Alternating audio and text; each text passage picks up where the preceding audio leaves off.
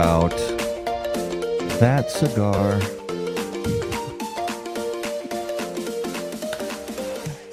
How about that cigar? Hi. I'm uh I'm a little punchy. A little punchy today. My brain is cotton candy. It's I, it's been it's it's a lot of stuff going on. Hi everybody, welcome to How About That Cigar Live, episode number 104. 104. Uh, it is our favorite night of the week. It's Monday. I am sorry, guys. I am lit up. I'm just no. I'm just exhausted. A lot of work hours. Uh, so it's fine. It's all good. Uh, we're excited to be here with you on episode 104. Even though I may not sound like it, I I am getting unwound and I'll be just fine. So. Thank you guys so much for joining us on uh, on episode 104. As always, live from the Drew Estate Cigar Studios, and let's talk about the brand new, beautiful packaging designs for the Undercrown line. The new 25 count design is more compact and shelf friendly, enabling premium cigar retailers more shelf space inside their humidors. These new boxes will roll out for all Undercrown lines, including Undercrown Shade, Undercrown Sungrown, and the original Undercrown Maduro. A decade ago, the staff at the Drew Estate factory realized they had to reduce their consumption of Liga Privada number 9 cigars in order to keep up with consumer demand. These hardworking men and women in Esteli then created their own signature cigar to enjoy. Constructed with many of the same rare tobaccos found in Liga Privada, the grassroots Undercrown brand debuted, followed by Undercrown Shade and then the Undercrown Sungrown. For more info, please visit drewestate.com. Welcome, welcome, welcome to episode number 104, live from the Drew Estate Cigar Studios. Um, so, if uh, if you guys were fortunate, is you, are uh, uh, do you guys hear the clicking? The clicking? Yes, Mark, it's live. Hi. I cannot. The Garrett's having trouble with his lighter. The, my, yeah, I'll try that one. Okay, I'll try this one. Um, so if you guys were fortunate enough to join us live on Saturday, we had a special Saturday broadcast. Did we? And- Uh, oh yeah, that's right. We did. and we were absolutely incredibly fortunate to have um, the man himself mr carlito fuente was live with us for just shy of three hours it was uh, it was just a fantastic afternoon we got to spend uh, listening to him tell stories about him, his family and his, his and the the legacy that they have in the cigar industry it, it was it, it was honestly just one of the biggest treats honestly of my life. The and to just tell you guys how how much it meant to us after we went off and you know had a few minutes with uh, Carlito in the in the green room afterwards we sign off. Matt and I sat here in silence for 5 minutes Yeah. we didn't say anything to each other we just took in everything that just happened in the last 3 hours yeah and it was just incredible. It was it was a it was a you know a great uh, great thing for HBTC, a great thing for I think for cigars for um, even people I know that don't get into cigars watched at least part of the show Yep. and uh, and really enjoyed it because Carlito is just a fantastic storyteller. Did I break it? broke my lighter no that's good um so yeah that that was fantastic and if you read the the show headline you will see that uh, matt and i have each given each other uh, a couple unbanded cigars we don't know what we gave each other um and the cigar that matt gave me i'll just i'll give a little so it's uh it's toothy Yep. So and Garrett, uh, this the one that Garrett gave to me. Well, we gave each other a couple. The first one I'm lighting up here. Let me get get a little fire on this and get it going.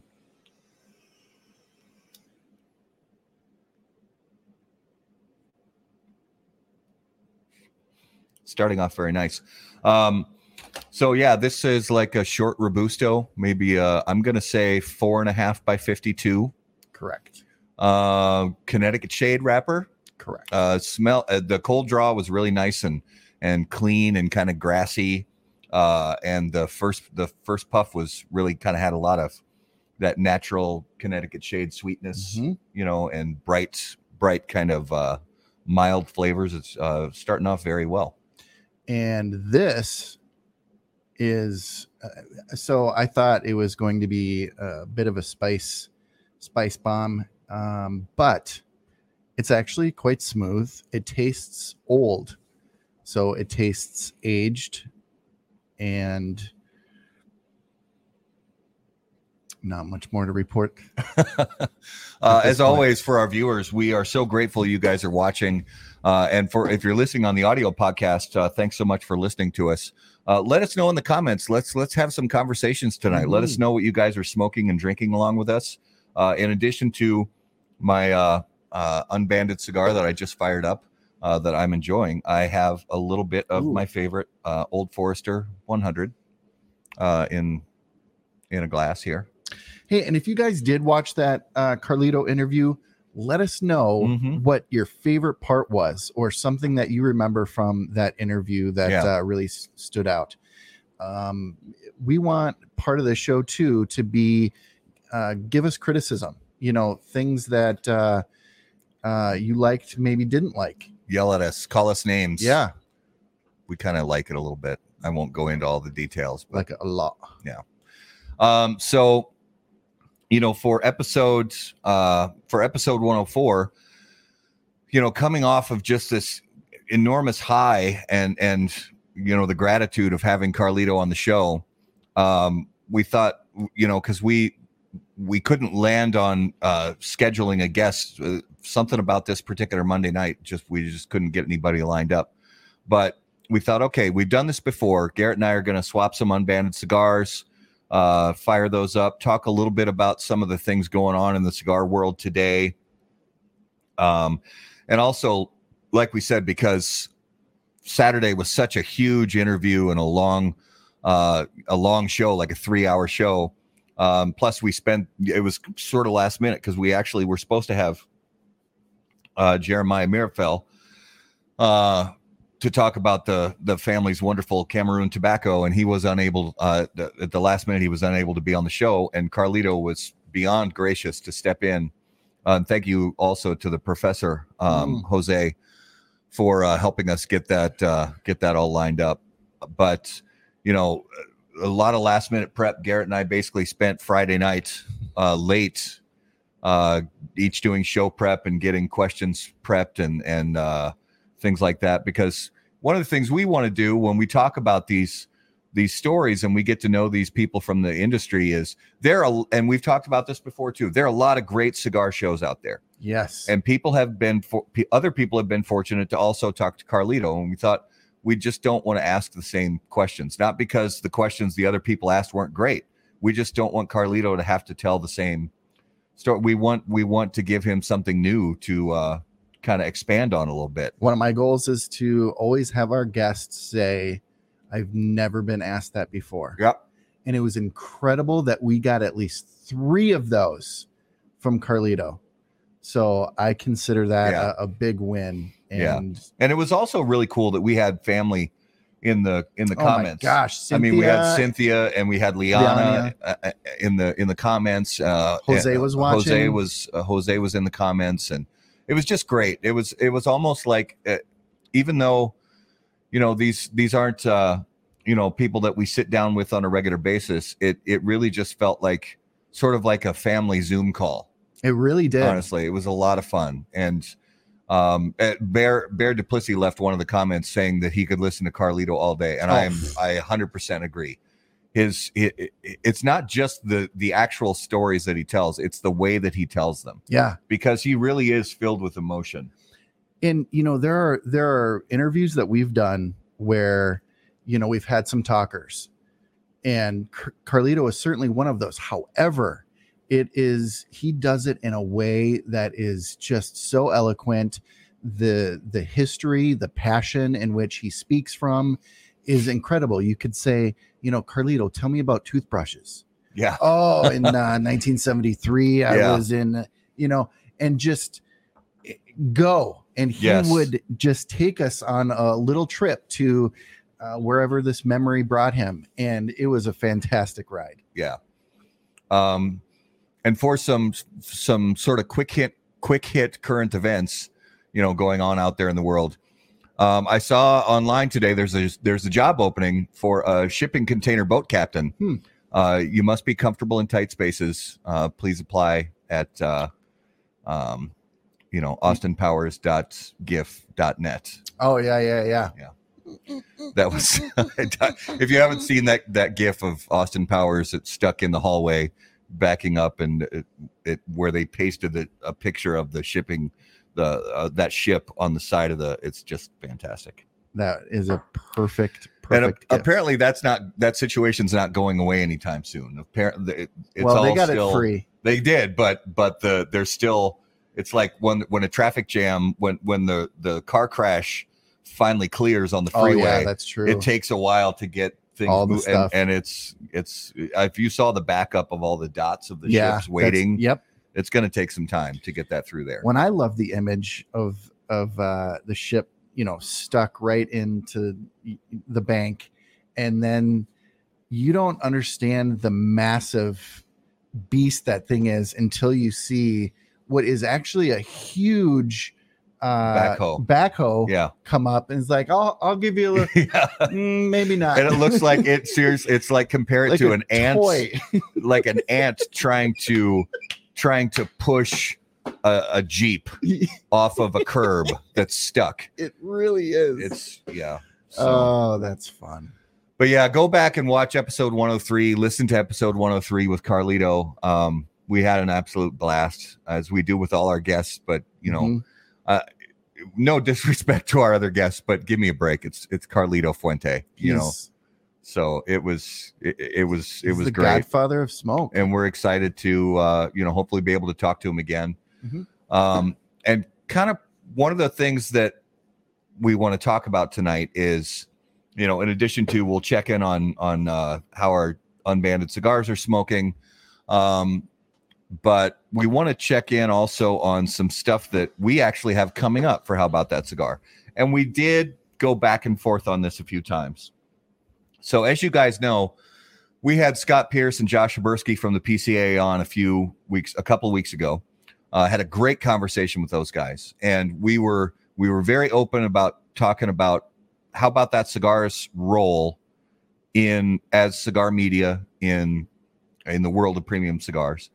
And we were open and honest with questions about the the uh, the money that media organizations pay for membership, just like retailers pay a, a membership fee, manufacturers pay a membership fee- fee. Anybody who's going to be a member of the PCA pays membership fees, and you know we talked about us being a small newer media company, whether or not we were going to actually be able to afford that, and what it gets you is uh, the money goes directly towards you know the regulatory fight um and it also gets uh entry into the PCA trade show formerly known as the IPCPR uh so we we would get entry into that trade show and we'd be able to cover it and go around and interview people and things like that. That is still not off the table. We are still not it we still may very well go online and renew our PCA membership, which we have been in good standing the past couple of years. It is not too late for us to renew, and uh, that could very well happen because we really do want to cover the PCA trade show mm-hmm. because it is still the number one premium cigar trade show in the world. But there is a new player in town for the last couple of years making a little bit of noise in the in the premium cigar world. And it's a trade show that's not dedicated just to premium cigars. It's a it's the Tobacco Plus Expo, and it is it covers pretty much everything smokable as far as I know. It's it covers premium cigars, uh, I believe cigarettes, Mm-hmm. vape, Mm-hmm. CBD, can- Pipe. cannabis. I think cannabis does it cover cannabis. If you guys know if it covers Uh, cannabis, let sure me know if it because covers cannabis. honestly, we're new to it. Um, pipe tobacco, pipe tobacco, um, vape, hookah, uh, things like Um, that. goat droppings, Goat droppings, yeah, which is a really like super niche Super- market, super- but super niche market, but it's up and coming. yeah, No, uh, so we actually were not planning on going to the TPE trade show. It was not something that was on our radar. It was, um, it just seemed to be too early in the COVID cycle. But very recently, um, well, not even very recently, all the research we're doing points to the fact that the uh, the the COVID situation is looking a lot better, a lot more attractive to go out into the world and do things. And There- that, that was the big, you know, uh, that was one of the big risks for us too, as a media company, small media company, uh, paying a big, you know, a big chunk of our annual, um, you know, revenue to go and go to a trade show that may or may not happen. You know, that's a tough pill to swallow. Yeah, But now that is becoming less and less of a risk Right. as more and more shows and things are opening up and yeah, uh, I understand TPE is like the first big show that um, they're opening at at um, the Sands. uh, a- actually, it's at the Las Vegas Convention Center. That's what I meant to say. Yes, but you are right that that trade shows are just starting to trickle in, and the uh, the TPE trade show has made some pretty good noise in the premium cigar world. It really wasn't known as a premium cigar show, but uh, they've made some pretty good noise the past couple of years. And this year, when it when things started over the past few weeks, started calming down with COVID, and um, also full disclosure, the TPE makes it very easy for media to attend the show. I won't go into details about it, but they make it extremely easy for media organizations to go and cover the premium cigar companies at the trade show, which we're grateful for. Mhm. So we weighed the whisk the we we weighed the whisk and rewards. Uh, I went full Elmer Fudd there. You totally That did. was that was beautiful. So we weighed the risks and rewards, and so here's the risks. The risk of going is we put ourselves at a higher risk of of COVID, but Garrett and I have both already been through it and come out the other side, you know, healthy. Mhm. The other risk is it's going to be lesser attended than it has been in previous years because it's COVID and a lot of people are still choosing to stay home. We totally respect that. So that's another risk. The other risk is there are going to be more restrictions on the trade show floor, on all trade show floors, than there have been in previous years. So the word I'm getting is we will be able to smoke there in the trade show, but you won't be able to you won't be able to go from one booth to the next booth with a lit cigar. You have to put on your mask and then go. So basically, you go to a booth. If they offer you a cigar, you graciously accept it, you smoke it, you talk, and then when you're done, you put on your mask and go to the next booth. Whether or not that's the case, I still have to talk to the people at TPE and get clarification on that. Also, still have to.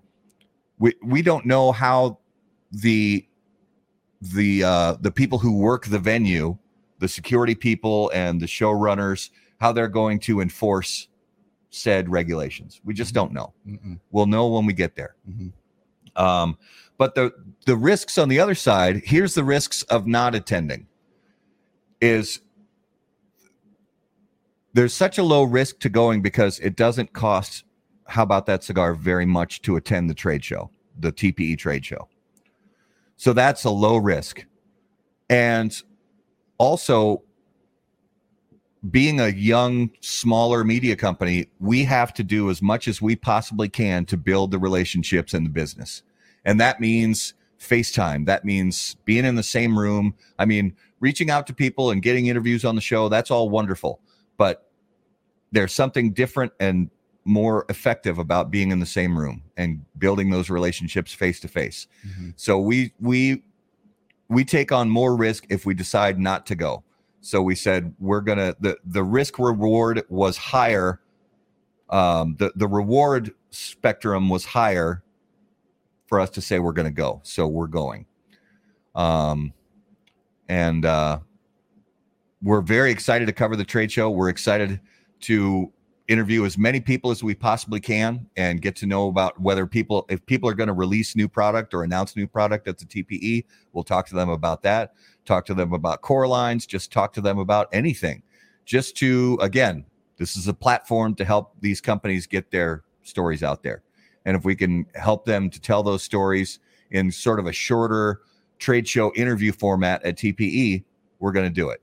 And taking that into account it is entirely possible that we will also then in mid July cover the uh, the PCA trade show. Mm-hmm. So this will be a good sort of litmus test Mm-hmm. to see if we're even honestly we might not be ready for it. We might come out of the TPE going, okay, we gotta get our poop in a group, and you know, um, but we're taking we're taking a lot of steps before TPE to make sure we're ready to do it right. I ordered some some uh, audio equipment and stuff that we can bring with us and and you know make sure the experience is good for you guys because as viewers we want you guys to get the stories about these you know if there's new releases to you know see the interviews and see the trade show and all that stuff. And we want to cover it properly for you guys so that you can actually see and hear everything without this garbled audio with where you're completely drowned out by background noise and you know a video signal that looks like you know a, a 1990s QuickTime video. So Wow, QuickTime. QuickTime, yes. I I I dove into the you know the Wayback Machine for that. You went to the card catalog. I did, I did, and I'm just I'm just reminded too that uh, obviously we don't have a special guest on the show tonight, but we do have a show sponsor who we love very much and want to make sure that even though we don't have a special guest segment, our main segment of the show every week is brought to you by our friends at Corona Cigar Company and coronacigar.com, the internet's largest and easiest to use virtual cigar store. Corona Cigar Company offers you the finest handmade cigars, humidors, and cigar accessories at the absolute lowest possible price. You'll also find unique and limited cigars containing Florida sun grown tobacco. As a proud American, President and founder of Corona Cigar Company, Jeff Borysiewicz, believed it was possible to bring cigar tobacco farming back to Florida. At Corona Cigar Company and coronacigar.com, you'll find the best selection anywhere in the world of cigars containing this special Florida sun grown tobacco. If you live in Florida or are just visiting, be sure to visit any of the great Corona cigar locations in downtown Orlando, Sand Lake, Lake Mary, and also the Davidoff of Geneva Lounge in Tampa. For more info, please visit coronacigar.com and floridasungrown.com. Another milestone uh, that will take place during the TPE is it'll be the first time that I'm gonna fly. Yeah. Yeah, we we talked about that for a while. Um it was actually a couple of years ago. Um in 2019, not long after How About That Cigar launched, Mhm, that we started talking about the trade show mhm. and Garrett starts talking about driving there. And I was like, I said, why, what? No, Mhm. why? We're not going to drive to Vegas from Minnesota in July. Um, and he's like, well, I don't fly. So here, here's the story about that. It's not some crazy. Uh, I, sh- I shouldn't say crazy because people have legitimate fears of things. For me, it's not an actual fear of flying. I know that they're far safer than vehicles, um, but I have vertigo, and I have a version of vertigo that is untreatable. That medications and and um, I don't have the kind with crystals in my ear, so the manipulation stuff doesn't work for me.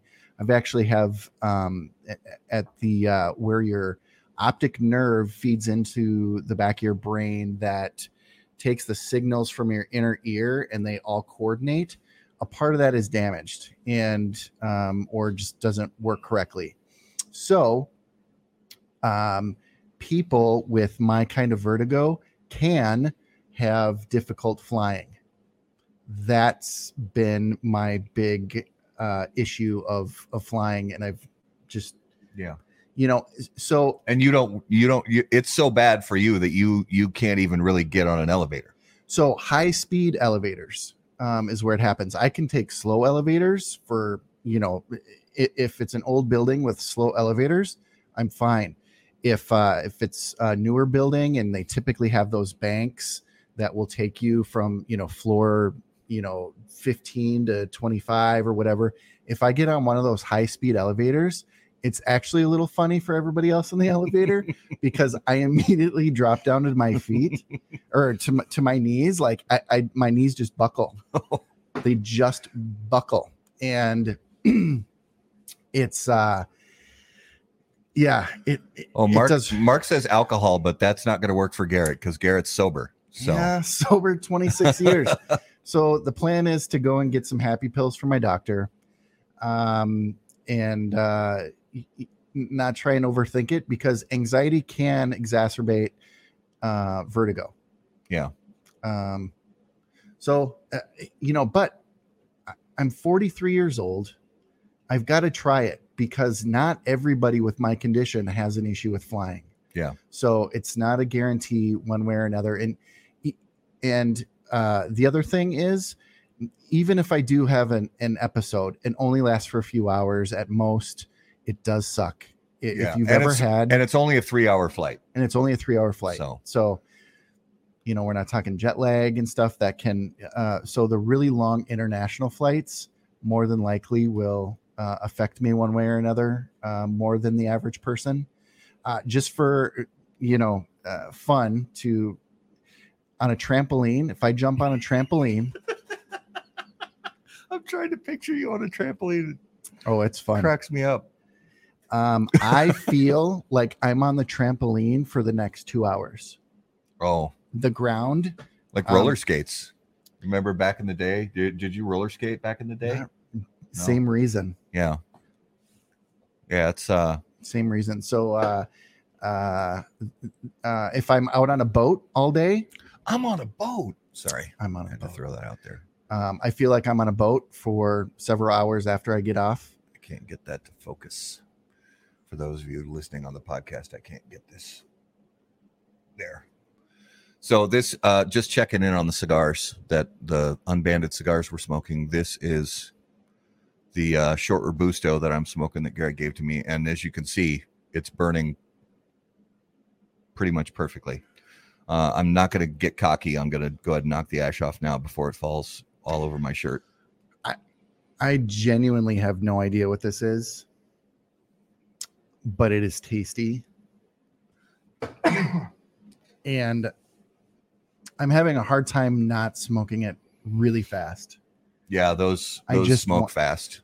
I just want to destroy this This is also very good. The short robusto is very good. It's very mild, but there's good flavor behind the mildness. Um, definitely, I mean, it's got a lot of those classic um, Connecticut shade things that you get, but I am getting a little bit of, you know, a little bit of pepper in there too. Mhm. It's I'm sensing some Nicaraguan tobacco in there, maybe with it Mhm. uh, with a little bit of little bit of spice. I don't really get any strength from it, but I get a little bit of spice, a little bit of kick from that, uh, and it's uh, again, it's burning beautifully. And you guys this is a fun thing to do just uh, between you know people smoking. Uh, give somebody an unbanded cigar. I was just talking to a friend actually right before the show who said he likes to do this with gurkha um, because it is trendy i feel like for a lot of people to hate on a certain you know uh, cigar company Yeah, no matter what it is, if it's that company or others, it's fun to give people a cigar that you think they hate, yeah, you know, and just watch them like, oh, this is really good. This is a good cigar. Oh, yeah. Well, suck on this. it's happened to me before. oh, me too. It's happened. I It's thought a Cinco, I thought a uh, uh, Cinco 5 Vegas, oh yeah, was, a- a yeah, five Vegas, 5 Vegas, Vegas. Connecticut. You thought it was a. I thought it was a Cuban. Well, last so you remember last year we did the show with the guys from Blind Man's Puff, and they sent us some cigars, and we sent Yeah. them some cigars. yep. And the first cigar, I was so embarrassed after this. I over. know.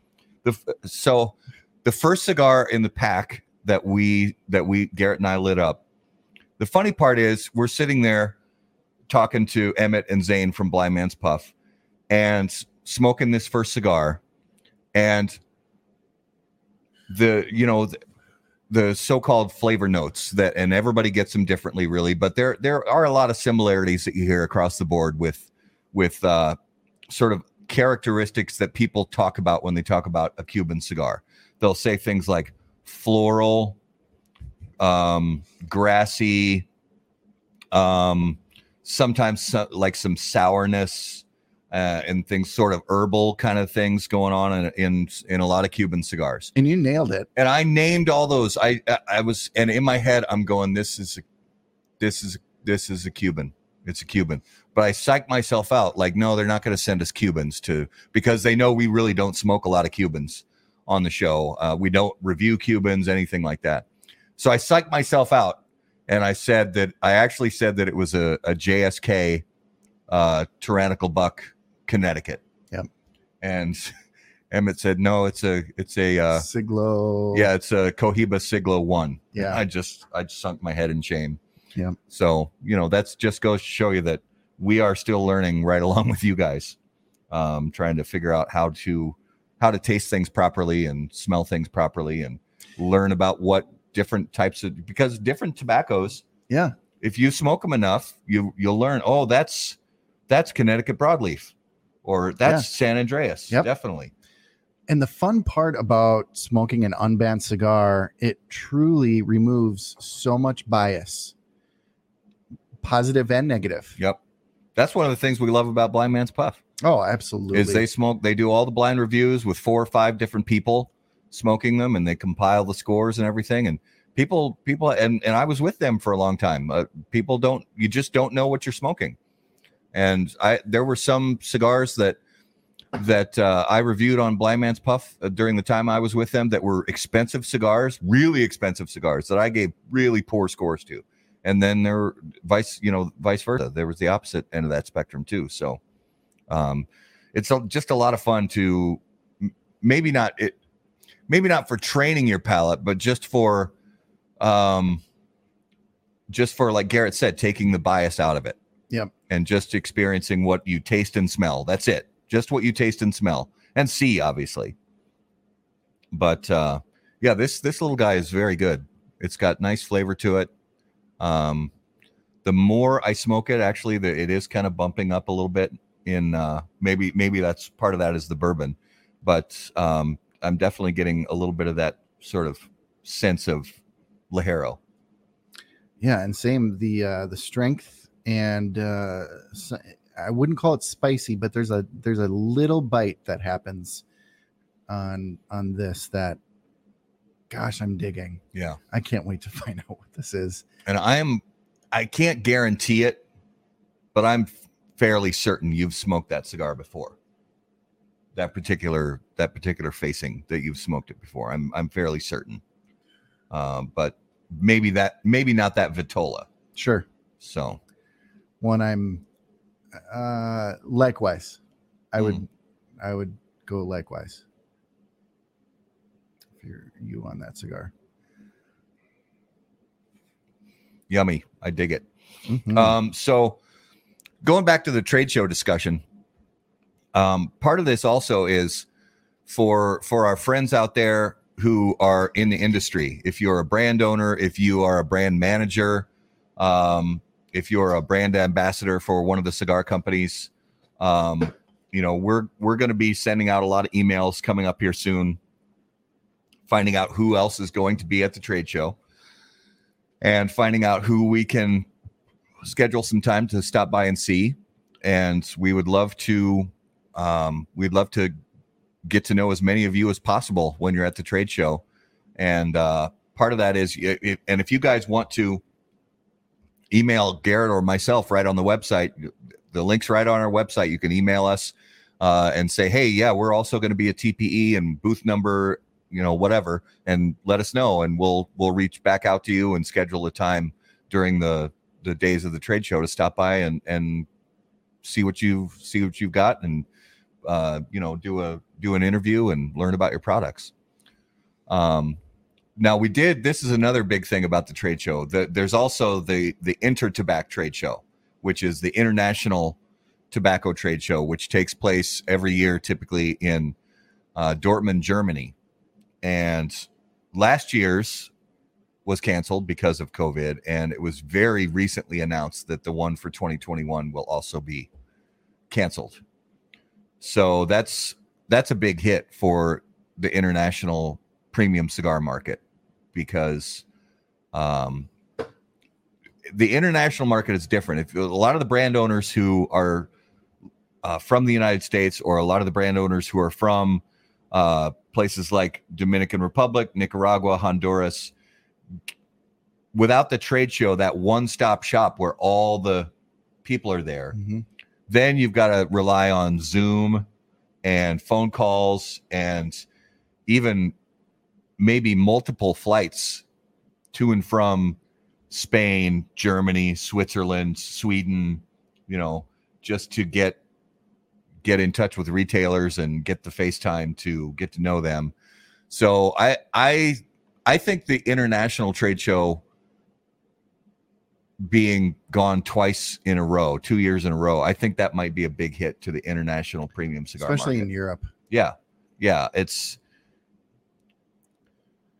the restrictions are still pretty heavy Mhm. in Europe, and um, I don't think that's going to go any, go away anytime soon. So people are going to be kind of left to Zoom meetings, Yeah, and it's if you if if you're in sales, you know that um, it's just different. It's different making sales over over a video call. hmm Um, there's something about being in the same room.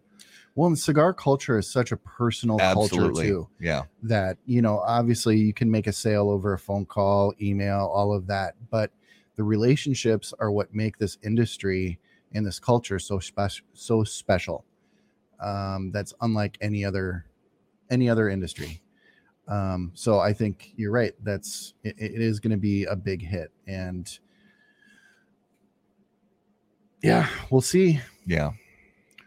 Um, and one of the other things that we want really, this is kind of a request that we're sending out there to our viewers and our listeners. Um, if you're watching live right now, and if you even if you're watching later uh, on the rebroadcast, or if you're listening on the audio podcast, we want to know what you people want to see. We want to know which companies you want us to interview, which which booths do you want us to stop by? Uh, what information, you know, what questions? Honestly, what, throw questions at us, Mhm. you know, for us to pose to different companies. We, you know, we may use those questions. We we want to. That's the reason we want to go to this trade show. We want to go to TPE. We also would love to go to PCA to give you guys the information that you want Mhm. we don't want to just you know put together the info that we want you to see we want you to tell us what you would like to see um, because that's really why we do it. So maybe so, there's some obscure cigar company that you know is going to yeah. be there or some accessory or new cool thing yeah. um, that we haven't because we don't hear about everything. Um, yeah we obviously have our fingers on the pulse of uh, culture pretty good but you can't know everything yeah. you know in this industry and we don't pretend to. So absolutely if if there unless you're half wheel i shit you not those guys know everything yeah everything and i hats off to them Yeah. because they there's i don't i just don't think because they work their asses off at it they do so that's their um, full-time job but for most of them but yeah, we we we can't possibly, uh, you know, G- Garrett and I each have our own families. We have our own full time day jobs. This is a hobby, Mhm. and you know, we do make a little bit of ad revenue, but the ad revenue goes directly back into making sure how about that cigar stays on the air. That's pretty much it. That's you know, and that's what it's all about. Um, someday we may make more, but that's not the goal right now. The goal is to get better at how about that cigar every day. Yep. And make how about that cigar better to give you guys better information, more fun, more entertainment. Um, and we need that feedback yeah, we need that feedback. So let us know what you want to, what companies you want to hear from. If there's, like Garrett said, if there's some cool new lighter that you saw on TikTok or something, tell us about it. Uh, see, we'll see if we can find that that company at the at the trade show and and get the lowdown on what what they have.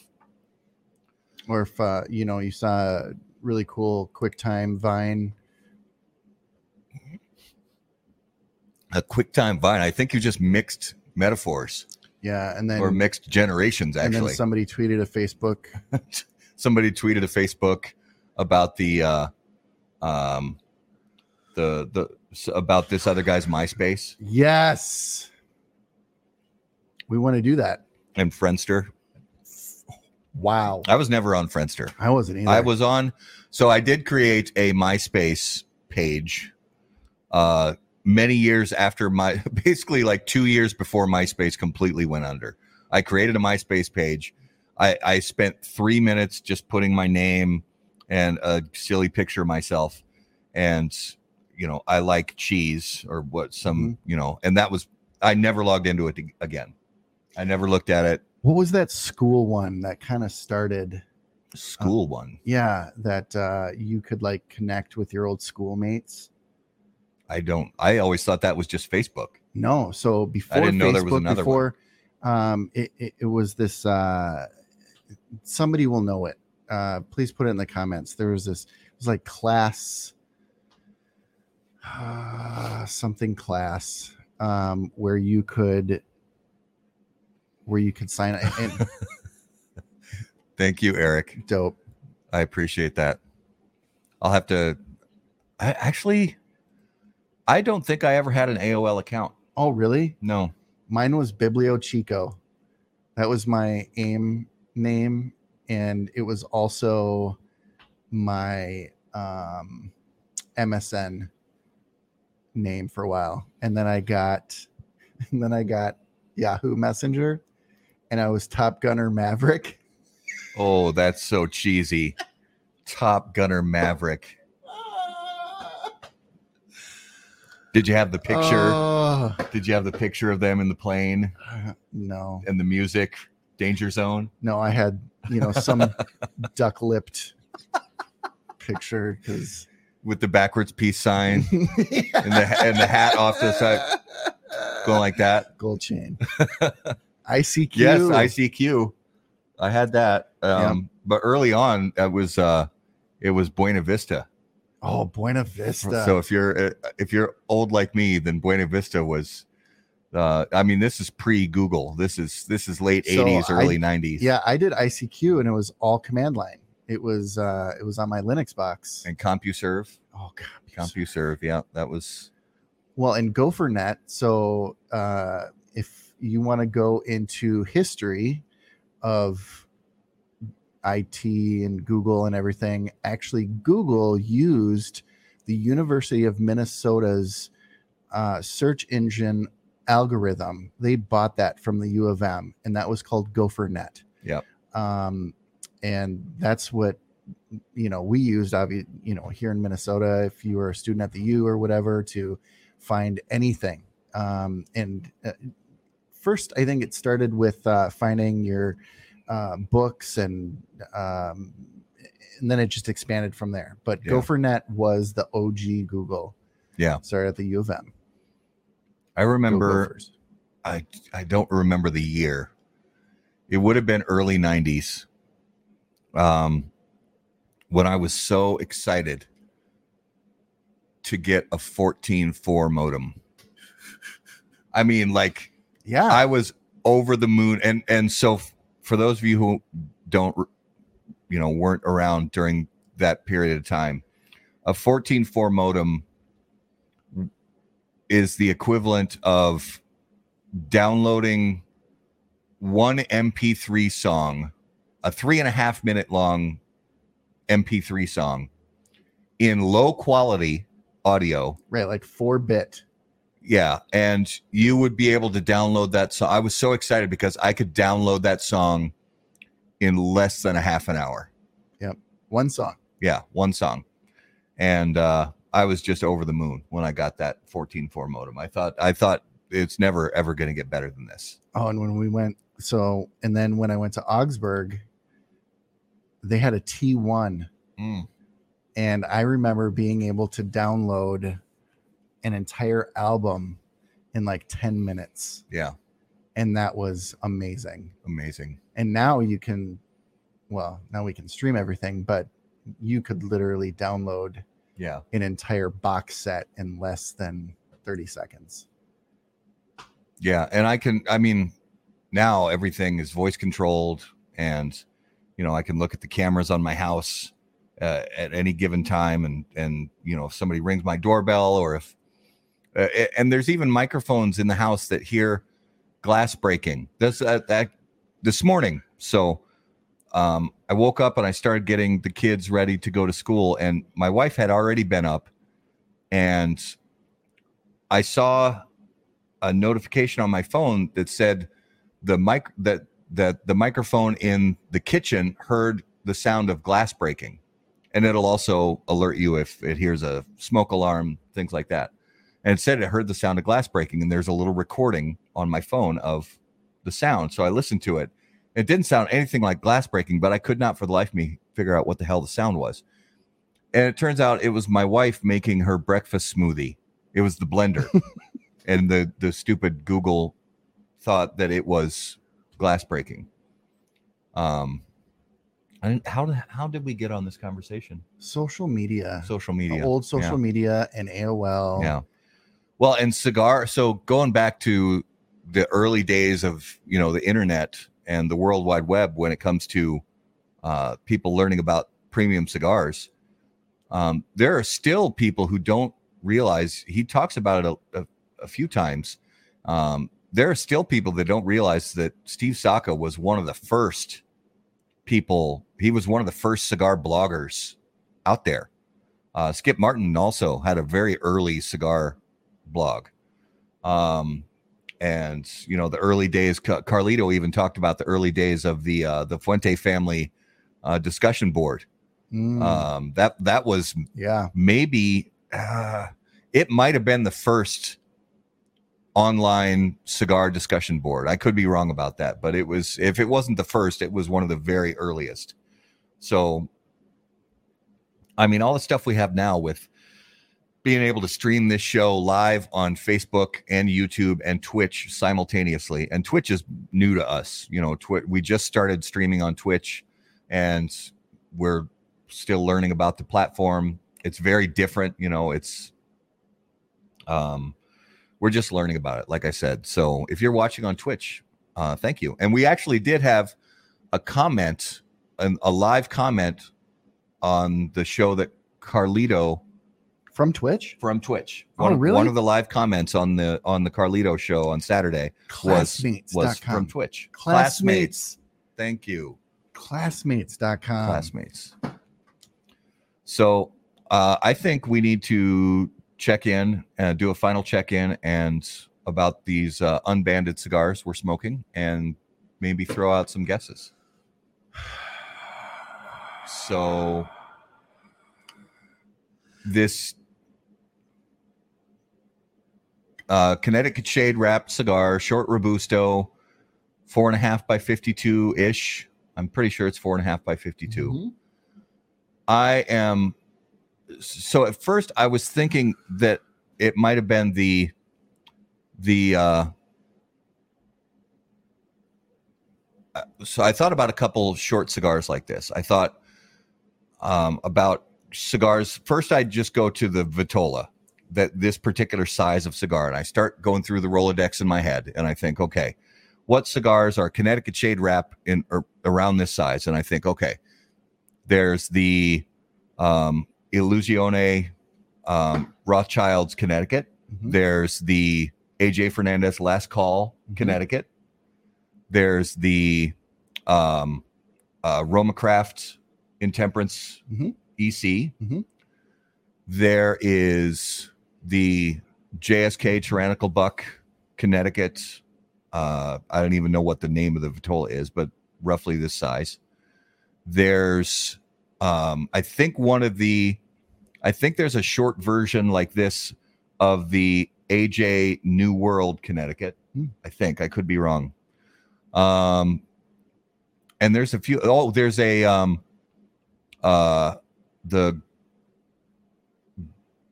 Gran Habano makes uh, mm-hmm. Connecticut uh, Connecticut Deluxe, I think maybe it's called, uh, in a in a like a Rothschild size sure. like this. Yep. Um, and I'm I'm sure there's others, you know, Connecticut shade wrap cigars in this size range, but I do like this one a lot, and and the more I puff on it, the more I get some of that, uh, a little bit of that Ligero. You can even see a little bit of it, you know, where the cut is on the head of the cigar. I love that. Um, uh, if if I had to guess, I would say that this is the Tyrannical Buck, Connecticut. Wow. So that's uh, I'm- Okay. That's my guess, and I'm sticking to it. Um, if if this were box pressed, I would say that this is a uh, this would be a Padron. It's not box pressed. Not box pressed. So, like you, I went through my catalog in my head of all the cigars that, and there are, and a plethora. Oh, would you say I have a plethora? Yes, Jefe. I would say you have a plethora of guns. if you know that movie, put it in the comments. Yes. Please tell me somebody out there knows that movie. Um, I got. I mean, I I almost want to say it's uh, tabernacle-ish, but uh, again, um, I don't I don't know of it in this size in the tabernacle. Um, it is. Uh, gosh, it is so toothy and I'm trying to think of all the cigars that are this toothy. Um, so obviously Padron and the Tabernacle, some Padillas can be this toothy. Um,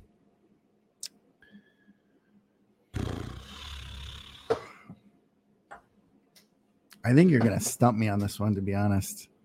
If you had to, so if you had to name a country, San Andreas. Um, so you're thinking San Andreas wrapper. yes and no. By the looks, yes. By the flavor, no. If you had to name the country where the factory is, Nicaragua. okay. Mm, no. I'm I'm changing my tune on that. I'm going to the Dominican. Okay. Um, Yes, Javier. If I'm saying your name. Javier. Yes, Javier. Three amigos. Backwoods, Andrew. yes. Nailed it. Backwoods are rather I totally, toothy. I totally gave him a backwoods. Totally. They are very toothy. um, so if if I'm then in the Dominican, where they get this much tooth out of their cigars, Let me pull up my phone here so I can pull up the info about the cigar without you seeing on the computer screen here. um, gosh, I still want to go to Padron, and I, st- but it's not. It's not a Padron. It is not a Padron.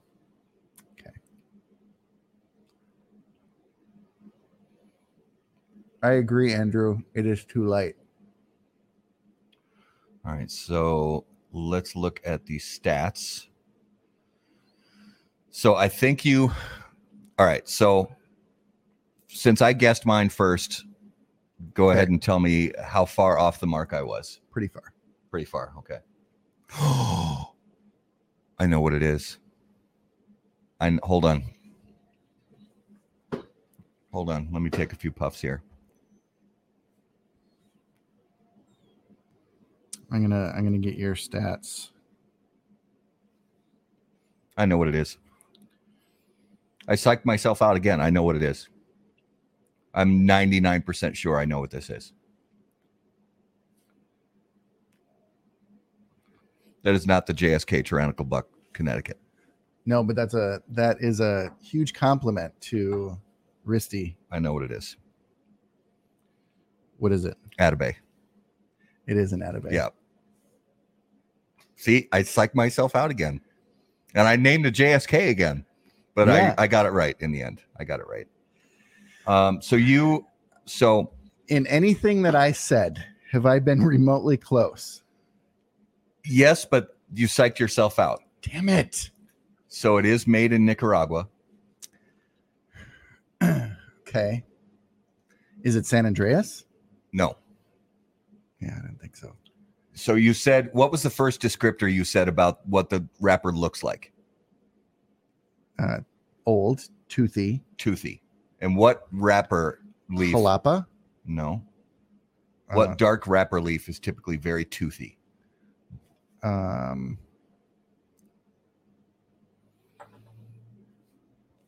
um, uh, I'm now I'm embarrassing myself. Corojo, Broadleaf. broadleaf. Yeah, broadleaf. Gosh, damn it. So there are some things about this cigar you're smoking right now that are going to throw you off because it's a 2013 box. So they're old. Is it an AJ product? No. It is the My Father La Dueña Oh wow. Petit Lancero. And so and Oh my gosh. And if and you guys if you guys can see on the camera here that's the cellophane from a 2013 my father la dueña petit lancero yeah num- the la dueña petit lancero number seven and that is your Atabey. So there and you can Yeah. see the the the darkness on that You're on right. that band even yep so there's the Atabey. I was not gonna get there. Good job. Good good job. I yeah, I I I sort of redeemed myself a little. All right, so All right, let's go to cigar number two. Now this one also looks like Connecticut Shade. I'm gonna pull up the stats on um actually I'm not gonna pull up the stats on that. Yeah, this one also. This is a Toro size. Looks like six by fifty. Um, looks like Connecticut Shade. It's hard to smell anything in here. There's a lot of smoke in the air. Ooh. Ooh. Yeah. When you guys and don't do this with cigars in the humidor at the shop unless you buy them. You know, stick the foot of the cigar up your nose. Um, This but there's uh like yeah. kind of s- sour and grassy, but also so like peppery and vanilla y. so you can see there's age marks where the bands used to be. So Oh, there are. I didn't even notice that. there's uh, multiple clues here that So, this is a multiple banded cigar. There's some clues. This I this has to be Connecticut shade. It's if it if it's not, it's extremely light Ecuadorian Habano. Yeah, this has to be Connecticut shade. All right, let's fire this next one up.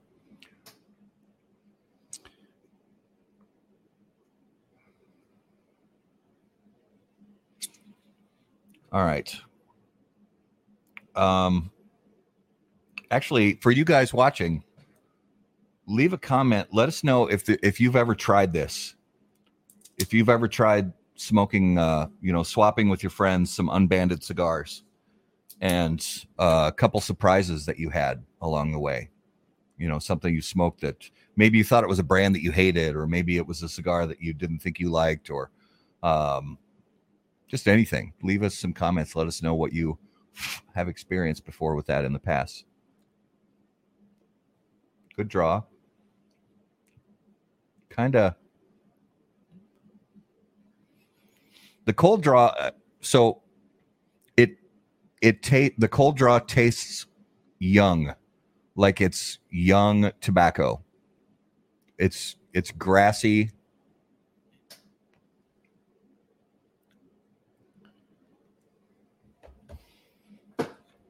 it's grassy and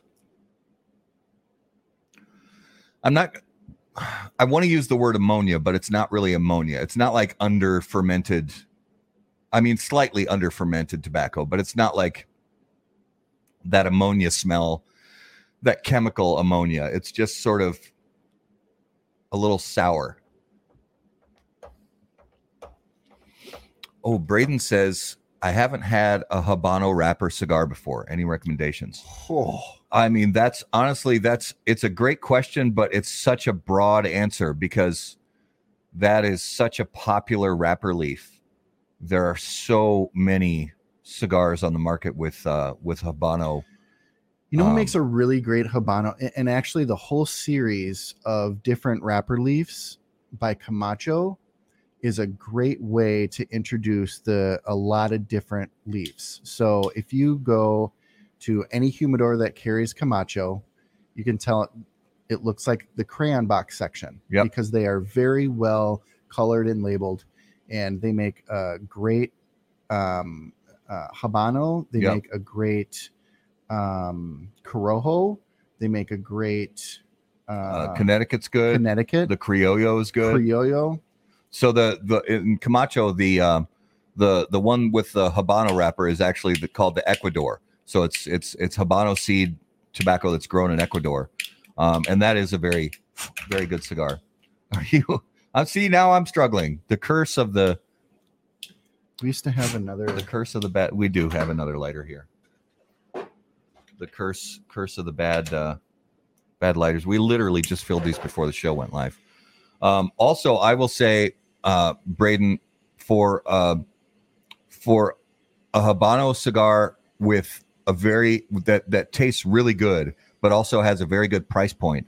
Uh, I would uh, there's there's two I'm going to recommend. One is the Espinosa Habano, especially yeah. especially in the Toro size. It's a good price point, uh, and it's a it's a full on long filler premium cigar, and I highly recommend that one. Uh, another one I'll recommend is uh, the JSK Toothpick Habano. yes. Um, that another good price point cigar. Uh, it's a mixed filler cigar, so uh, we've talked about that in previous shows. Mixed filler or Cuban sandwich is long filler. Obviously, the wrapper leaf is is is whole leaf, and the binder is as well. But then the the filler tobaccos are made from smaller cutoffs from uh, other production lines of cigars. Um, and the JSK toothpick Habano, uh, I think is is a very good uh, low priced entry into Habano cigars. My lighter Speaking of is Habano, bye bye. I'm just saying. I have to pull up the stats on that one to remind myself.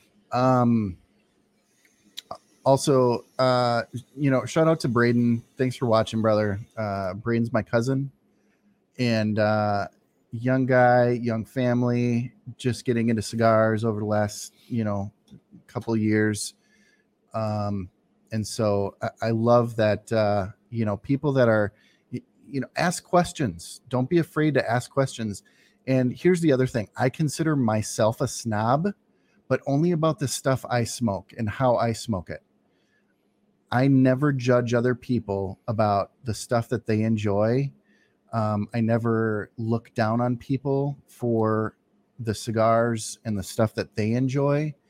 Um, so, it, the fun part about being a new cigar smoker is is going out. it- It's like it's like going out to you know a grocery store and you know trying new ingredients and trying new foods and putting things together it's this it's this journey of finding the flavors and things that you like to smoke. These are all blended you know and there are so many different flavors and experiences to have in a cigar and it's just a wonderful journey. And your palate will do this roller coaster thing over and over again.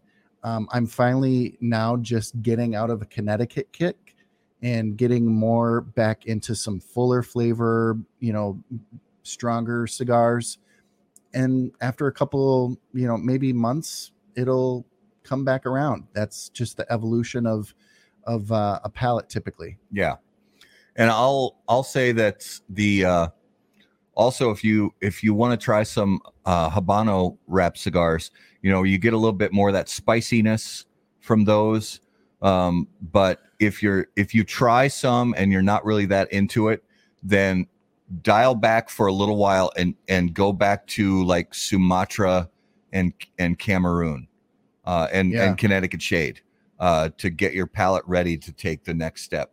Because if you try some Habano cigars and it's just too much for you, dial it back and give your palate more time to adjust and get ready for for the, you know, the next steps like Habano and then San Andrés and broadleaf and and things like that. And no two. so um, something that happened in the early 90s with cigars and we've talked about it before on the show that connecticut shade wrappers didn't used to be the mild medium cigars that many of them are today but they found that the american consumer of cigars equated a lighter cigar wrapper with a lighter cigar in flavor and strength and so then they started making it to market that cigar that way.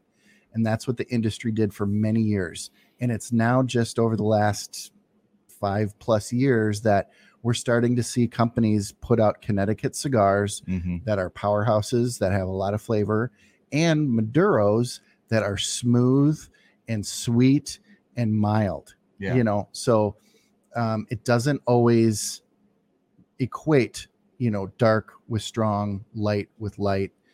Um, so be sure you know what you're buying. If you want a light cigar not always a light wrapper will equate to a light cigar. Yeah, yeah. The one I I think we've talked about this before, but one um example of that for me was the um the the Bellas Artes oh from AJ. Fernandez. It does it it looks very unassuming. The packaging is beautiful and elegant.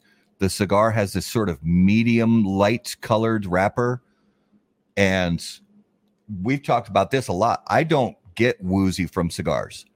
And maybe I was just maybe my uh maybe I didn't have enough to eat that day, maybe uh, who knows what the factors could have been, but that cigar gave me the spins and it was the Toro size. That cigar actually, I was at Stogie's on Grand Mhm. smoking that cigar on a Friday Herf with MHC, and that cigar actually gave me the spins. And that's happened to me in my life maybe four times. Um, and I I remember looking at the cigar going, why do I feel this way right now? This cigar should I should not be feeling this way. Yeah. But that that means that those filler tobaccos, you're going to see a fair amount of Ligero, and you know maybe uh, who know? I haven't. I don't think I've revisited that cigar, probably because it scared the hell out of me. But um, it maybe that cigar is not supposed to be that strong. Maybe just one came off the line with a a, a little extra Ligero in it. I don't know, it's strong it's Um, it's a beast I but mean, it got me. but everything you know the from the Bellas Artes to the um what's the other one that came out either the year before or the year after the Bellas Artes the Oh, the Maduro, the or uh, the AJ cigar. the AJ cigar uh, after the Bellas Artes, uh, uh, it's hard to remember with AJ. There's so many AJ cigars. when it's that uh it, it, it, it again it's that uh my father um Uh, which my father was it? The uh, and the, the, uh, Ant- Antiguidad. Antiquidad Yeah, that was one of the earlier ones. That one. That Yeah. that's uh, that. I think the La Antigüedad I think came out in 2012. I want to say somewhere in that neighborhood. Um, but that's yeah, that's a very good cigar. AJ did that one too didn't he No, that's all my father. Is it? Yeah. Okay. I thought he did that. Oh, and Javier's got a good suggestion. He really does. That the um, Illusione. Il- Habano? Illusiano, uh, Illusiano, Illusiano, Illusione. yes, very good suggestion. Um, actually, any Illusione cigar. I have never had a bad Illusione cigar. I don't know if I have either, honestly. And I, I'll be honest, I haven't smoked a ton of them. That's one of the rare brands I've. I've okay. Full disclosure, I've never bought a full box of Illusione cigars.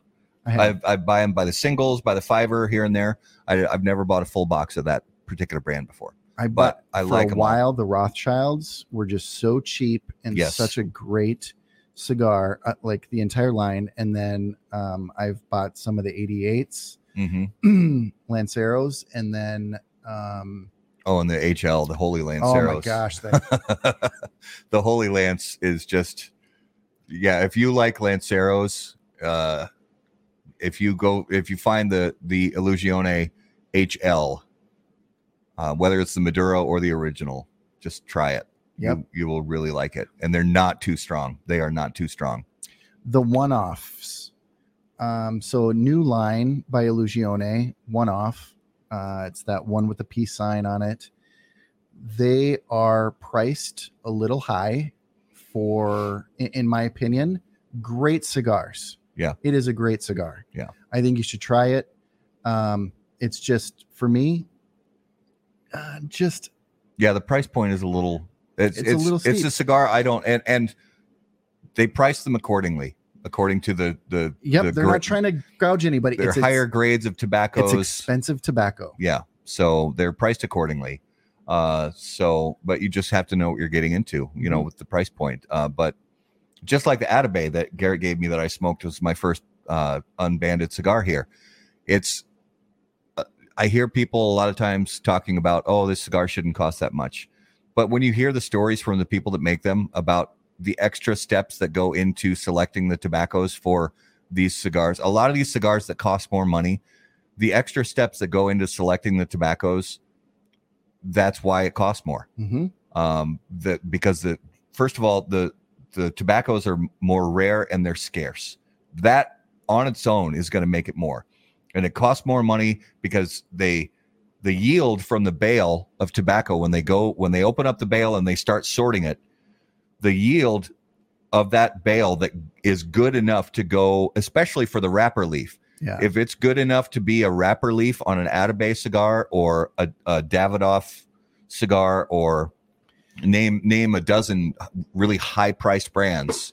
because on this cigar, Yeah. you will not see a vein. Yeah, it's They they do an incredible job Yeah. of and also they only use the so not only do they do an incredible job of sorting the tobaccos and selecting only the highest quality leaves out of that bale the rollers that they have assigned at the factory to make certain cigars Yeah. are the highest skilled rollers they've been doing it for years decades in some cases and they are the highest skilled hands in the factory and this is a craft product. Yeah. You know, like any any craft product, uh, the uh, the years of experience and craftsmanship that goes into making these products, you know, r- is reflected in the sale price. And again, you know, the um, the price that we pay for these is still relatively low. Um, well, taxes aside, uh, depending Yeah. on depending on where you're hailing from. But yeah uh, here in Minnesota, we're pretty blessed to have a decent tax mm-hmm. situation. Yes. Um, so just to check in quickly on cigar number two, uh, I'm going to continue down the road of saying that this cigar, I- I won't say the cigar, I'll say the tobaccos in this cigar taste a little bit under fermented, a little under processed, like they like the tobacco leaves themselves didn't get enough time Mm, in the curing barn or in the or, or in the fermenting pilones it, it just it it's it's not a bad cigar. It's as you can see it's burning very well. Um the smoke output's good. The draw is great. Uh but the flavors and aromas are a little young a little not harsh but sort of sour-ish and yeah mhm.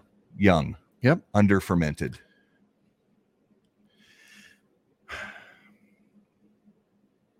This cigar is oily. And um, you know you have an oily cigar when you get a little bit of a slick, especially on the roof of your mouth Mhm. and on your tongue.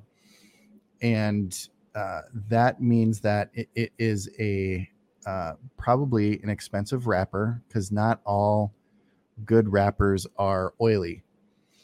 Um, and I'm gonna go. Um, so my first instinct was uh, habano. I'm gonna stick with a Ecuadorian habano. Mm.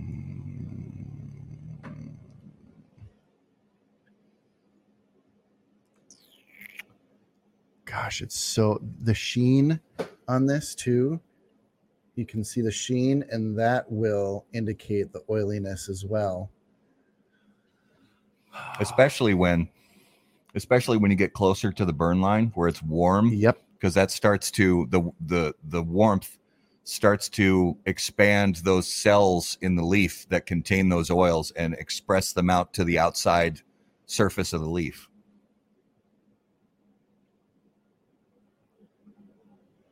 yeah this one is um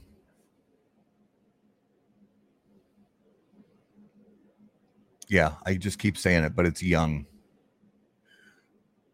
but it's not like that one you gave me one time that i tossed it because it was so bad that I decided not to do that to you again. that cognac or whatever it was yeah, the uh, maker's Maker- mark. maker's mark yeah, Yeah. that that i was not shy to say what a horrible experience that was i i think i i think i smoked it for about n- not even two minutes. Yeah, it was safe to say it was not even two minutes. Um so let's talk a little bit about um, one of the other things i had on the notes i wanted to talk about tonight is for for garrett i'll ask you this first. Mhm. we all like you said you have you'll go through phases where you're really on a kick for a certain thing what are you on a kick of right now uh, whether it's a brand or a particular cigar that you just are like this is my everyday cigar right now um what what are some of those kicks you're on right now Uh, so the brand I'm on a real kick right now is Adventura. Um, I have just really been in love with the entire line. Um, I bought some Adventura from from our guy Ronnie, and um, they make a Lancero that is. I've always got a couple of these, and um, if if you haven't had a Aventura, mm-hmm. really go out and check this out. This is Yeah. the Conqueror by Adventura uh, in the Lancero. He only puts this one out once a year. Um, so I don't know where supplies are at, but this has been and the the robusto size in that is also really good yes. Um, so, and I agree. The that ever since we interviewed Henderson on the show, and he was very gracious to send us a few samples, and or well, we we actually bought our samples from Ronnie, um, and then enjoyed them so much that we went and bought more, and um, that's a testament to cigars that you're going to enjoy. Is I mean, honestly, any cigar on the market, if you smoke it and you say, I like that enough to buy more. That that alone should be very meaningful to the people that make it, to the brand that owns it. Um, if you if you if you drink a bourbon and you don't like it well enough to buy another bottle, that says something. If you smoke a cigar and you don't like it well enough to buy another one, that says something about it. Um, if so what you have to do is just you just have to try as much stuff as you can get your hands on um, and then you start to fall into those those those kicks that we were talking about where you know you say i'm really i'm really into trying a lot of connecticut shade wrappers right now i'm really into uh, like braden's into wanting to try a lot of Ha- habano wraps right now um, right for me right now uh, it's a cigar that we reviewed actually early in the year. Um, and I was excited when this was going to launch. When when my father announced that they had bought the brand name of Fonseca for the U.S. market, Mhm. I was very excited. And because I this was one of those brands that I always enjoyed, even even uh, enjoyed some of the Cuban Fonsecas. But I had a feeling that the My Father Factory, um, they were going to do right by this brand name, and since the year began, which is, I mean, we're only that we're at the end of Q1. I have gone through two boxes of the Cosacos size of the My Father Fonseca, which is the smaller size, um, uh, sort of a petite Corona. Five, I think it's five and a half by forty-three. And I cannot stop smoking those cigars. Uh, I just reach. I, I there's so many times, and we've all been there, right? You open up your humidor, or you open up your travel humidor, and you, you've got a lot of cigars in there to choose from. We, we've all been there, where you go to pick a pick a cigar for the night, and you you're looking around, and you're just like, what? What should I smoke tonight? And there, over the last three months, there have been so many occasions over and over and over again where I open up that humidor and I'm looking around and I just I'm like, yep, I got to grab another one of these Fonsecas. Yep. Because they're that good. They are so good. And that's been big for me lately. And I've also been on a big Connecticut shade kick really for the last year Yeah. or so since the pandemic hit because I think a lot of it goes to I'm smoking so many more cigars than I did before that I don't want to overwhelm my palate by Yeah. smoking five, six, seven really strong cigars a day. I'm leaning more towards a lot of, you know, Connecticut shade, Sumatra, that kind of thing. Yeah. Um, some Cameroon blends that that that are, aren't ass kickers, you know, Hemingways, Don Carlos, um, uh, the Chateau Fuente Connecticut's, um, hmm a lot of the My Father Fonsecas, which it's not a strong blend. It's a really flavorful blend. It's Or again, going back to Illusione, the Epicure uh, is another great Connecticut that I've been smoking yeah, uh, lately. And uh, to Eric, um, I wouldn't tell you not to smoke that Maker's Mark, but I will say be ready for um, a very different experience. very different experience.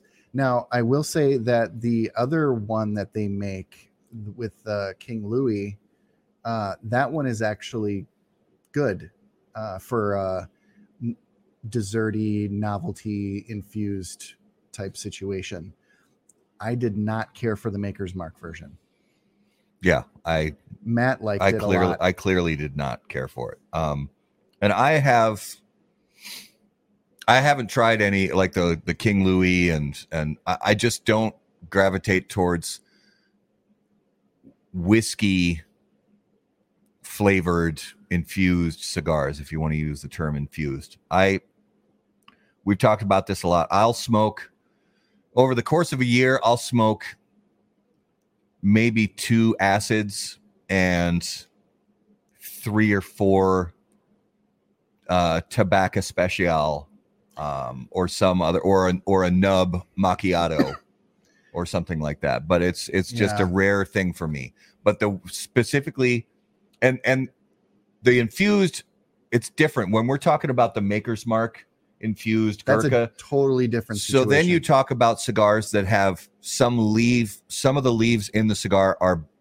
aged in bourbon barrels, like the Diesel Whiskey Row or uh, the Camacho, um, uh, the one that's got uh, uh, it's bur- it, it's got uh, the ten barrel. the ten fifty Yeah. barrel aged. Uh, I can't remember it right now. so many. and there are other cigars that have the you know that have well even the añejo the fuente añejo the is the uh aged in cognac barrels um but that's different where you where they just take the leaves and they place them in a previously used whiskey barrel and let them sit there for a month maybe two maybe three maybe longer that's different than sitting it in a room filled with like vapor basically vaporized sugar and whiskey. It's Mhm. different. Um the the the ones that are that have that infused whiskey flavor in them it's just it it's like cherry flavored candy. It it tastes fake. I know it's fake. I don't like it. And um it just doesn't work for my palate. It it, it overwhelms the palate. I can't taste the tobacco in the cigar. Mhm. I wonder if maybe this is a uh, an experiment of all of those uranium barrels that we don't know what to do with. oh There might be something there. make a nuclear nuclear fallout cigar. Yes. Um, that would be a great project for Asylum. Espinosa. Oh, I was thinking Asylum. Oh, Have yeah. Asylum do. Well, how about a collab? There you go. There you go. Call us. Call us. Reach out. We'll uh, Um, talk to our people at the DoD. but yeah, you've got to just find um, find a tobacconist that knows what they're talking about and that actually cares enough to share the information with you. Um, there are great cigar shops out there, and there are some cigar shops that, you know, either they don't know or they they they can't be bothered to get up off the couch when you when you come into the shop and walk into the humidor to pick out some cigars. If they can't be bothered to get up off the couch and stop watching uh, the View or or whatever, then uh, you know uh, may not be may not be a reliable tobacconist to get good information from.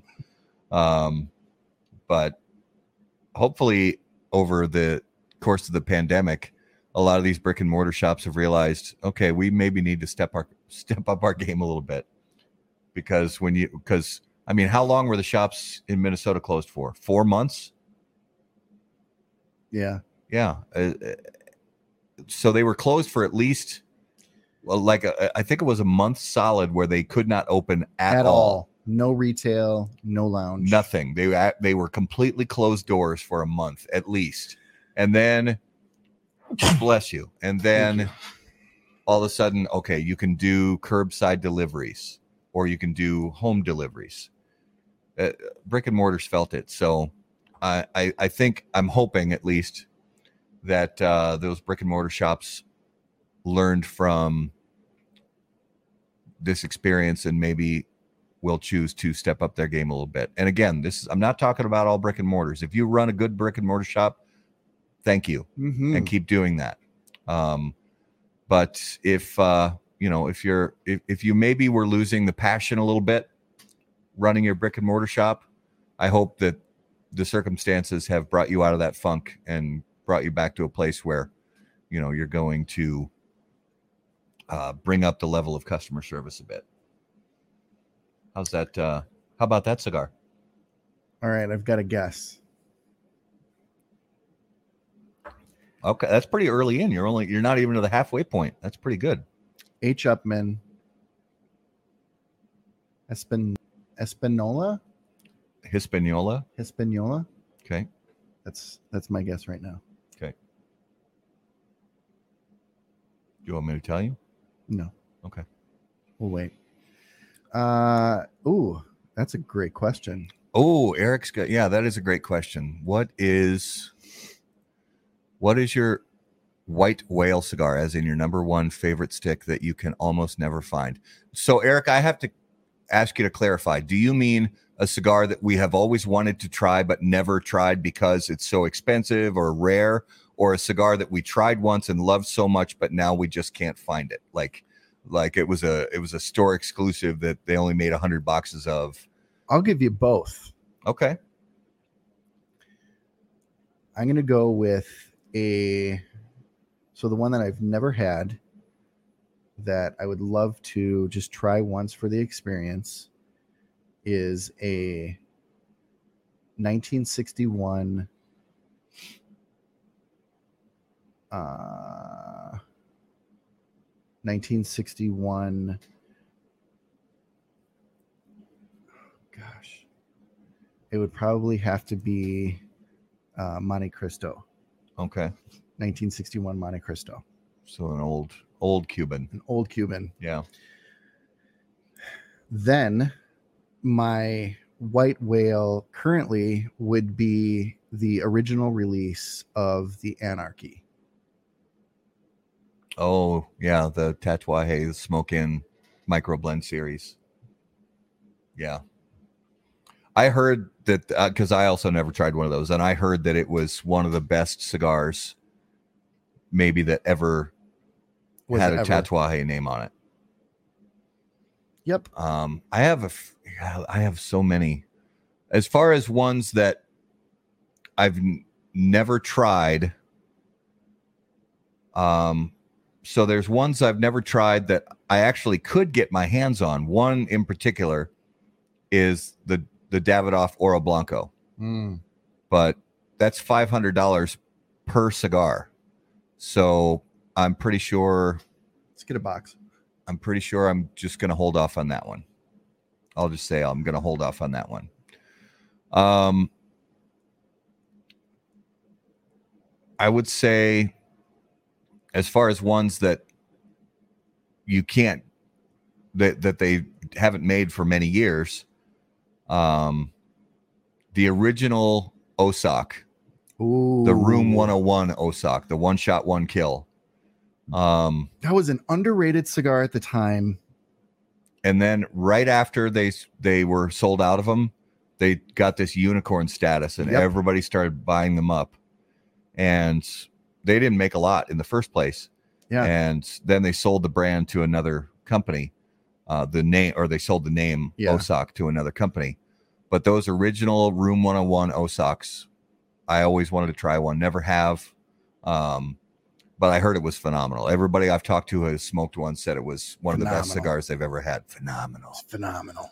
Um, the original Tatuaje Frank Monster series, uh, and the Frank is getting re-released. They're doing the Yeah. uh, Pete Pete's doing the redux of uh, so they're going to basically go back to the beginning, and each year now do a redux of the whole Monster line. So the Franks are going to be coming out uh, as a redux, and then they're going to go back through the series again, um, which is great because and and, and Pete's talked about it. It's true. It's not going to be the same cigar, but they're going to do the best they can to emulate what the original Frank was and try to try to put that on the market. Um, so yeah, I'm super excited for that. And then the other monsters that I love, the JV13, the Jason. Uh, that Jason was an ass Yeah. kicker. It kicked my Yeah. ass. I have one left of the original full size Jasons. I have one stick left in my humidor. Uh, it's one of those cigars that I think, okay, I'll probably never smoke this, but I'm going to. I just- wish I wouldn't have smoked it. So I traded uh, a bunch of good stuff for a Jason last year at Ristafari, Hmm.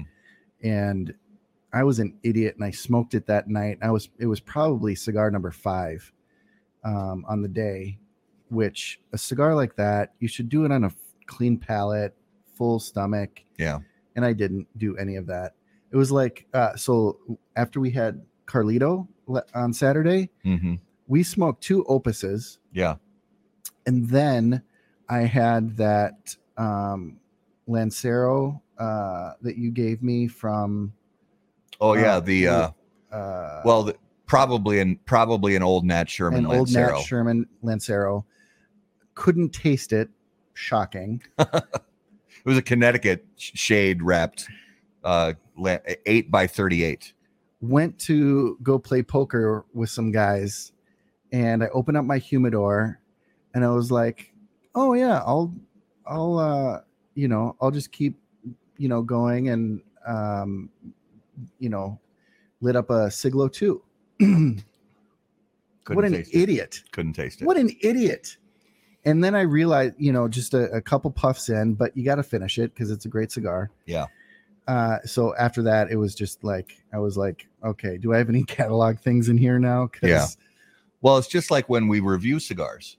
Yeah. When we review cigars, we want to come into it as the first cigar of the day. Yeah. And if we're going to review a second cigar that day, you want a long period of time to let your palate rebound uh, and, um, you know, get back to sort of a clean palate. and acidic things really help to cleanse that palate Yep. and get that palate clean so coffees citrus you know citrusy things um, and then uh, uh, you know obviously brushing your teeth doing all of that will help to uh, cleanse your palate but Yeah. Um, so I'm trying to come up with a guess on this cigar and I'm, I'm struggling. It's, You're not gonna get it. what's that? You're not gonna get it Yeah, I don't think I will. Never gonna get It's- it. Um, it's a cigar that I don't, I don't think I would buy it again. Um, it's it's not awful, but it's it just tasted like they like I have already said a hundred times. They should have let these leaves um, ferment for just a little bit longer. All right, and, I and I will say that with this particular cigar, not every cigar is smoked the same. okay. So um, you didn't get one of the better ones, unfortunately, and that's been about a, I want to say twenty five percent of the box that I've that I've noticed, which is unfortunate. I'm sorry. No, no need to apologize. I'm sticking with my H Upman. Okay. Where am I at? How close am I? Um, you are far away. Damn it. You are far away. Are we are we uh are we in the Dominican? I believe so. As far as the factory goes, I believe so. Yeah, let me double check here.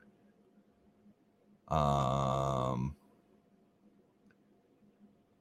yeah, factory Dominican Republic. It just it tastes Dominican. So um is it a is it a habano?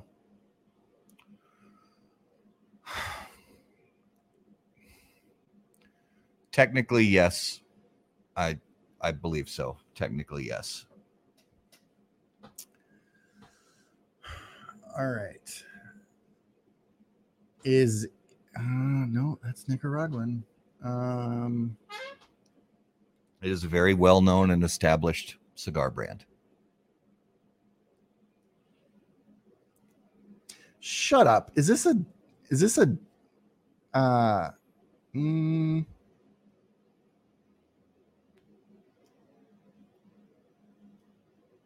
Is this a late hour? No. That's another cigar that's got some uh um This has some age. uh what is it? Scotch Scotch barrel. I think one of the leaves is, Yeah. is aged in a Scotch barrel, I think. I don't remember the aging process for those, but there is something to do with that with the the uh the late hour. That's not a late hour. I will say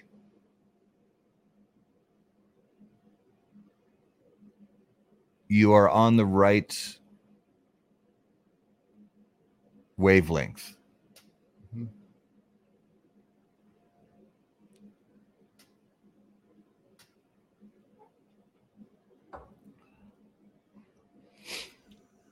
I'll say with this one, I am, and again, I psych myself out, and the bourbon is playing a factor here. I'll, I'll, I'll throw up all the excuses I can. I promise.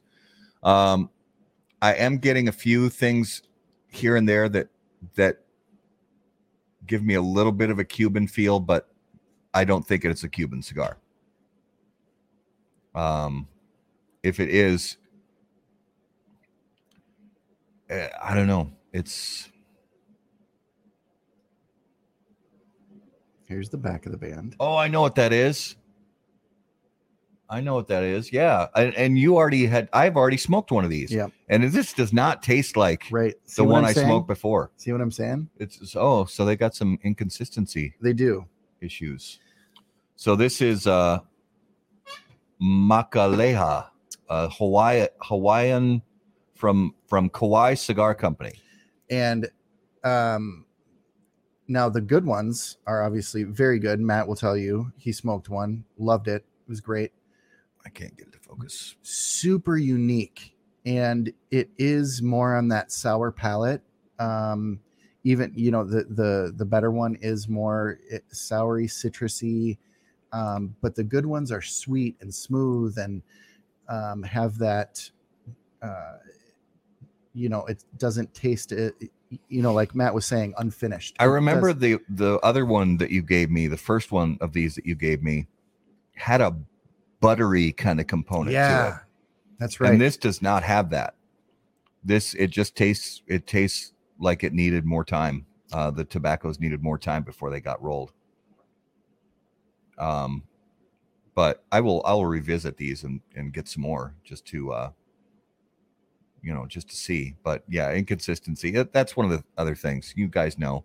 We've talked about it a hundred times. It's a handmade artisan product that's made with natural materials. So um, consistency is very difficult. That's why the companies who typically the companies who have really great consistency uh, sell a lot of cigars because people keep going back to them because they always know what they're going to get. Well, let's let's do the thing. Should we do the Should thing? we do the thing before we do the reveal of yours? yeah, because let's I, I, I want another shot. I want to keep. Yeah, doing this. let's do Uh, it. Okay. It is now time for this week's Numero de los Muertos. And as always, Numero de los Muertos is brought to you by Smoke Inn Cigars. Take just a few seconds, guys, and watch this spot about Smoke Inn's Cigar of the Month program.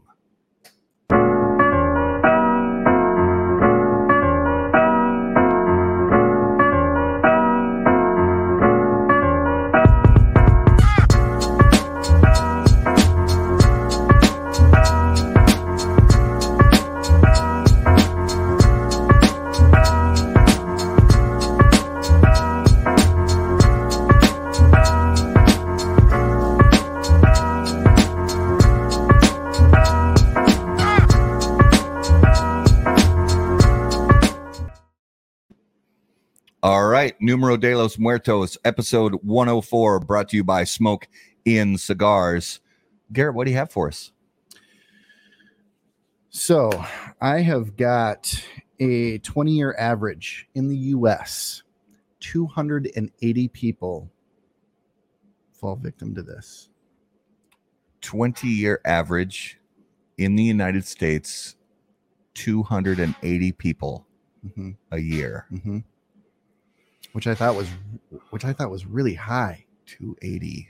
That is a, that's a higher number than we've had recently. Mhm. All right, as always, viewers, if you guys have guesses on YouTube or Facebook, leave those in the comments. Guess along with me. And here, so I'm just gonna start us off. This is a guess I have never seen on our Oh. show. Okay. That's going to make it tougher. That's going to be tricky. hmm All right, it's never been guessed. Okay, so United States only. Mhm. Um, is it an illness, Not medical. not medical? I'm gonna put this in the accident category. accident category are does it does it happen in any kind of a, a vehicle yes Most of the time.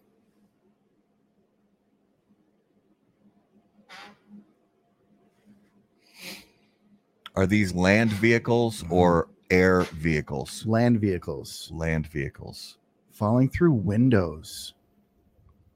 well that's That's a great guess. yeah It is not. all right vehicles um land vehicles um accidents Mhm. United States, 280 people a year. Um, are these two wheeled or four wheeled vehicles? Yes. Okay, so it doesn't matter. Killed by airbags. Ooh, Eric. I might have to do that one. That's That- not it. That's not it. Good guess though. That was a great guess. Um,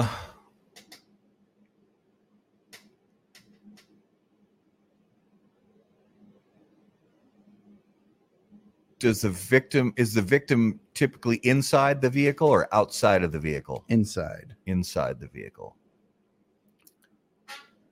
Um, hitting cattle. Eric says, That that's a good guess too. Is it- not? is it hitting deer? Is it hitting an animal? Mm-mm. It's not okay. The victim is typically inside the vehicle. Mhm. Um, is it? Does it have to do with the elements? No. So it's not about like Whether your car breaks down and you freeze to death in your car. correct. Um, driving off a cliff. No Thelma Louise here. no, no Thelma and Louise. Um does it in does it have anything to do with the exhaust fumes from the vehicle? Mm. No. Okay. Um are the vehicles in motion when these deaths occur? Not always. Not always. Um, does it involve trains? Yes, it does. Okay. Is it people trying to cross a train track when the signal's down? Or cars being stalled on train tracks. Cars stalled on train tracks. Or pedestrians trying to cross in front of a train. are you serious? Yeah. Oh, like the light rail in Minneapolis. Mhm. Oh, I've seen people. I've seen people barely walk past the tracks before. Yeah. So I couldn't I couldn't find the stat where it was just vehicles only that didn't include that pedestrian um, stat. Um, yeah, 280 people on average. Last year, for whatever reason, it was 14% higher than it's been in years past. But uh, yeah, 280 people die either um, stalling out on tracks or trying to uh, beat the train or running across the tracks Nice, trying to beat the train nice. then there was a whole nother like uh, a bunch of so uh, in total uh, close to 1600 people a year die from train accidents Wow. um, either um, train jumping employees at train yards um, there was all of these uh, stats but the one that i decided to, to pick was the uh, That yeah, that's I know that happens a lot where people people working at the rail yards, you know, especially, you know, they get pinched between two cars. Yep. Um, yeah, Eric says he saw while working in downtown Minneapolis as security, I saw three people hit by a light rail. I'm not surprised. I've uh, when I when I was still actually going to the office in Minneapolis, I saw so many people jumping the tracks when the uh, when the the trains were coming through. And uh, i mean all it takes especially in minneapolis with the ice and everything mhm. it just takes your foot stepping in one wrong spot and you're done for. Um so that was a good one. Thanks man. That was a good one. I like that one. And i, I especially like because i actually got the guess right. That's two weeks in a row. And that was this week's Numero de los Muertos. Numero de los Muertos brought to you by Smoke Inn. So, All right, let me let me uh, take one more poke at this. that's what she said. Uh, I mean, um, oh, we're 13. I am such a child. So I'm gonna. Okay, so, So, you were on the right track. Yep. Um, Think about the look at the age. Yeah, and I'm gonna last last uh last poke at this is going to be. I don't know a Fuente that has this particular Vitola, but now I'm thinking that it's Cameroon, which is technically a Habano because of the seed, Mm, isn't it? Jose would beg to differ. Okay. Then maybe not. Um, so you mentioned a little bit ago the Davidoff late hour, which it is not. Okay, so but think about that family of brands. Oh, is this a an Avo? It is. Is it the Uvezian? Nope. It's a limited edition and it's old.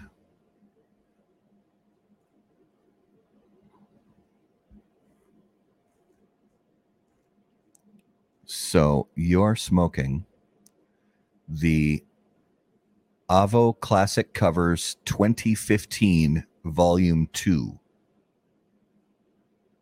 So it is from the OK Cigars factory in Dominican Republic. It has a Ecuadorian 702 Moron wrapper, which I believe is a uh, uh, Habano variety of. Habano. Yep. Uh, the binder is Mexican San Andrés, and filler leaves from Dominican Republic and Nicaragua. six by fifty-four. Um, price back in 2015 when they came out was $16 per cigar. Jeez. It's it reminds me um of happiness. That's a good thing, right? It's delicious. Yeah, I I did smoke one of those because they had the volume one and the volume two for the classic covers series in 2015, and I smoked one of each, and I did like this one better. Do you have the wrapper? I have, do, or yeah. The the uh the wrapper. The wrapper, I Craig. did that. Craig is gonna Craig is gonna call us out for that. Yeah. So there's the cellophane, Cello. and here's the main band, and here is the secondary band. Yeah, I have never had this. I think they only made 50,000 cigars. And so both of the cigars that you smoked on the show tonight, I found so sometimes guys you got to you got to hit up your brick and mortar shops uh, and look for the brick and mortar shops that you know maybe are smaller because you can sometimes find cigars that have been on their shelf for years and years. And I found both this so this is a 2015 box of Avos, and uh, the um, the My Father La Dueña that you smoked. Like I said, well, the good thing about everything that comes out of the My Father Cigar Factory is they actually stamp box dates Mhm. on their uh, on the bottoms of the boxes, uh, and these were a 2013 box. So, uh, and I found these both at a small little cigar shop. It's really it's a it, it's a uh what do you call them uh where you can buy hookah and Oh yeah, all the other stuff. A head shop. A head shop. So with a with a humidor and all of a sudden i find all so i will be going back to the shop and no i'm not telling you. Honey hole. i'm not telling i'm not telling you where the shop is uh because they have a lot of good old cigars on the shelf that just they just they they sell mostly hookah and cigarettes and loose cigarette tobacco and um that kind of thing Have you ever done hookah? uh-uh Oh, No. I don't know if I would like it because it's it's it's there's a lot of flavors going on, right? It's like fruits and herbs and stuff like that. it can be. Yeah. yeah. I I I don't know if I would like I I'll try it, I guess. Is it an inhaled product? Because if it is, I'm kind of not into it. Uh, some people do. Okay. Some people don't. Um, I don't. And um, I mean, it's been I mean, I would retro. I would retrohale it just Yeah. to get the experience and try it. But I would imagine it's kind of like pipe tobacco where there are thousands of different Correct. flavor combinations. yes. Yeah. And then you can even combine them still.